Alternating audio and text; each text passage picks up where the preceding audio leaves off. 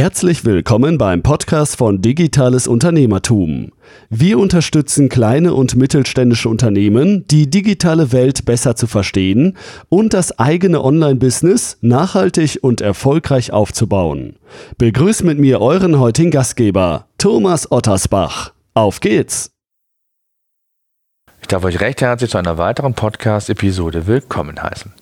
Das Coronavirus ist in aller Munde. Teilweise heizen die Medien das Problem extrem an. Auf der anderen Seite gilt es sich als Unternehmen auch für den Fall der Fälle vorzubereiten.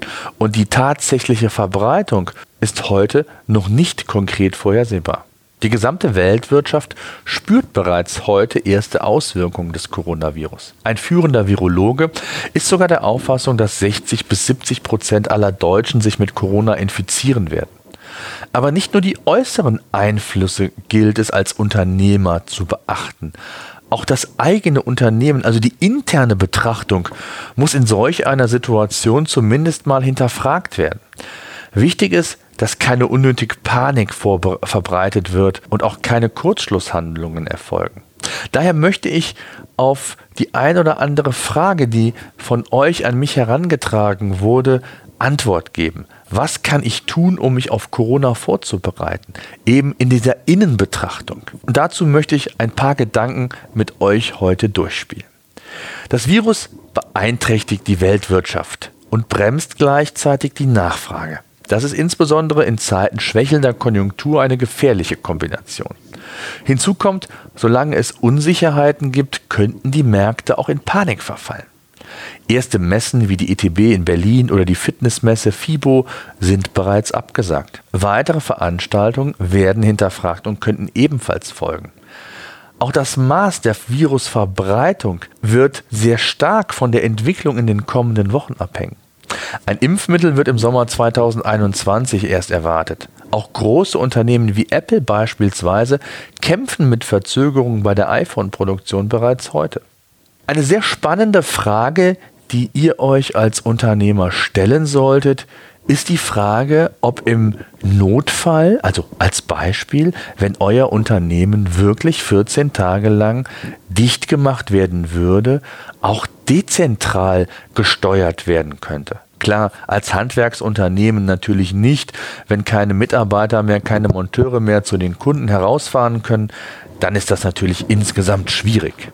Aber wie sieht es bei den anderen Unternehmen aus? Sind diese in der Lage, das eigene Unternehmen dezentral zu steuern? Besonders denke ich an jene Unternehmen, die eher konservativ bisher aufgestellt waren. Die Digitalisierung ist eben auch hier in solch einer Situation extrem wichtig und hilfreich. Grundlegende Fragen wie diese solltet ihr klären. Also zum einen, wird das papierlose Büro bei euch schon in der Dimension gelebt, dass alle wichtigen Dokumente auch jederzeit digital abrufbar sind? Gibt es eine Cloud-Lösung für den direkten Zugriff, um alle relevanten Informationen auch abrufen zu können? Wie sieht es aus mit Teamarbeit, kollaborative Lösungen, wenn diese bisher nur physisch, also im Office umgesetzt wurden? Gibt es hier Möglichkeiten, das Ganze online zu projizieren? Ob an, an gemeinsamen Projekten gearbeitet wird, an Dokumenten, wie auch immer. Es gibt hier verschiedene Tools. Darauf habe ich ja oder bin ich ja in den vergangenen Podcast-Episoden immer wieder eingegangen und habe euch wichtige und relevante Tools vorgestellt. Dann stellt sich die Frage auch, ob die übrigen Prozesse in Anführungszeichen digital abgebildet werden und können Entscheidungen transparent auch dezentral gefällt werden? Oder muss ich vor Ort sein, um ein Meeting abzuhalten? In dem Zusammenhang auch immer wieder wichtig zu erwähnen, mit welcher Hardware ist das eigene Unternehmen unterwegs? Sind Laptops vorhanden, die auch im Notfall mit nach Hause genommen werden können? Wie telefoniert man? Gibt es physische Telefone oder werden vielleicht Softphones im Unternehmen eingesetzt? Wir bei PageRangers haben vor einigen Monaten allen Mitarbeitern neue Apple MacBook Airs zur Verfügung gestellt, gekauft und haben alle physischen Telefone abgeschafft. Wir setzen komplett auf Softphones, das heißt das direkte Telefonieren via Laptop, via Internet, sodass man wirklich ortsunabhängig arbeiten kann, ob von zu Hause, im Café, im Office, egal wo. In vielen modernen Unternehmen gibt es die Homeoffice-Regelung. Mitarbeiter können flexibel zu Hause bleiben. Nicht nur, wenn das Kind mal nicht in die Kita oder in die Schule gehen kann, sondern eben auch, wenn Gefahr in Sachen Corona in Verzug ist, so wie das aktuell der Fall ist. Die Homeoffice-Kultur galt bisher eher als Instrument, um Mitarbeitern ein flexibles Arbeiten zu ermöglichen. Heute kann man sagen, dass eine Homeoffice-Lösung auch als Schutz der Mitarbeiter dienen kann. Und hier sollte man sich die Frage stellen, wie man den Mitarbeiter schützen kann. Klar gibt es nicht 100, den hundertprozentigen Schutz, aber man kann Vorsichtsmaßnahmen treffen. Einige äh, Messe- oder Kongressveranstalter haben Empfehlungen bekannt gegeben, wie man sich vor Ort auf der Messe verhalten soll. Großartige Umarmungen sollten vermieden werden. Ob man sich die Hand schüttelt, weiß ich nicht, ob das vielleicht zu weit geht. Aber Mitarbeiter grundsätzlich in diesen Zeiten zu schützen, sollte auch ein Thema eines Unternehmers sein. Zumindest sollte man dieses Szenario mal durchspielen. Und was wäre wenn? Je größer das Unternehmen, desto größer die Infektionsgefahr. Stellen wir uns vor, nur ein Mitarbeiter ist mit Corona infiziert und das gesamte Unternehmen müsste 14 Tage von zu Hause aus arbeiten. In Quarantäne. Um mögliche Infektionen zu umgehen, gibt es unterschiedliche Maßnahmen. Ich, Maßnahmen, ich habe es bereits gesagt. Eine Maßnahme kann sein, dass man seinen Unternehmern eben flexibles Homeoffice gewährt. Nicht nur einmal die Woche vielleicht, sondern auch häufiger, die gesamte Woche die gesamten nächsten zwei Wochen, um hier einfach Zeit zu gewinnen. Eine weitere Maßnahme könnte sein, dass man geplante Business-Events oder Messen überprüft und abwägt, ob eine Teilnahme wirklich sinnvoll ist.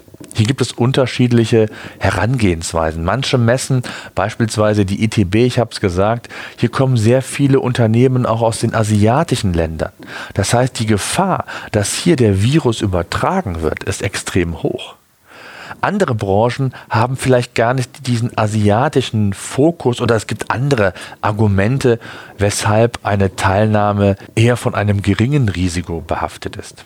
Dann ist die Frage, ob auch anderweitige Termine vor Ort bei Kunden aktuell stattfinden müssen oder ob es andere Möglichkeiten gibt. Zum Beispiel statt eines persönlichen Besuchs ein individuelles persönliches Webinar abzuhalten. Es gibt insgesamt gewisse Verhaltensregeln im Umgang mit Mitarbeitern, die man sicherlich kommunizieren sollte. Zum Beispiel, wenn Mitarbeiter aus dem Ausland kommen, von einer Geschäftsreise in Italien, in Asien, äh, in allen anderen stark ausgeprägten Corona-Ländern in Anführungszeichen. Also, das sollte man abwägen und sollte man sich zumindest mal überlegen. Was zu einer modernen Unternehmenskultur heute einfach dazugehört, ist ein gewisses Maß an Vertrauen in die eigenen Mitarbeiter. Werte, die jedes Unternehmen leben sollte, vermitteln sollte, die jedem im Unternehmen auch bewusst sein sollten. Wer als Unternehmer seinen Mitarbeitern Homeoffice möglich macht und das vielleicht sogar über einen längeren Zeitraum oder gar Wochen am Stück, muss Vertrauen in seine Mitarbeiter haben. Im Optimalfall weiß ein Mitarbeiter dieses Vertrauen zu schätzen und erhält mögliche Freiräume, ohne bestimmte Grenzen zu überschreiten. Hört sich zunächst banal an, ist es aber in den ein oder anderen Fällen nicht, wie ich auch in Gesprächen herausfinden konnte. Eine weitere Fragestellung in dem Zusammenhang ist, ob alternative Marketing- oder Vertriebskanäle in der Pipeline sind. Solltet euer Unternehmen viel auf Messen, in, auf Events oder anderen POS-Events aktiv sein und ein wichtiger Marketingkanal oder Vertriebskanal darstellen, dann solltet ihr euch unbedingt mit alternativen Marketingkanälen beschäftigen. Insbesondere dann, wenn das Virus sich weiter ausdehnt und man hier auch perspektivisch schon sieht, dass Events hier gravierend in Gefahr sein können. Welche Online-Marketing-Kanäle könntet ihr alternativ einsetzen? Wenn ihr euch mit dieser Frage bisher nicht beschäftigt haben solltet, dann ist jetzt eine gute Möglichkeit. Gleiches gilt auch für alternative Vertriebsmaßnahmen. Muss ein Seminar vor Ort beim Kunden stattfinden oder kann dieses eben auch online umgesetzt werden? Es ist sicherlich noch vieles ungewiss, was Corona angeht. Und man sollte auch nicht nur schwarz und weiß sehen.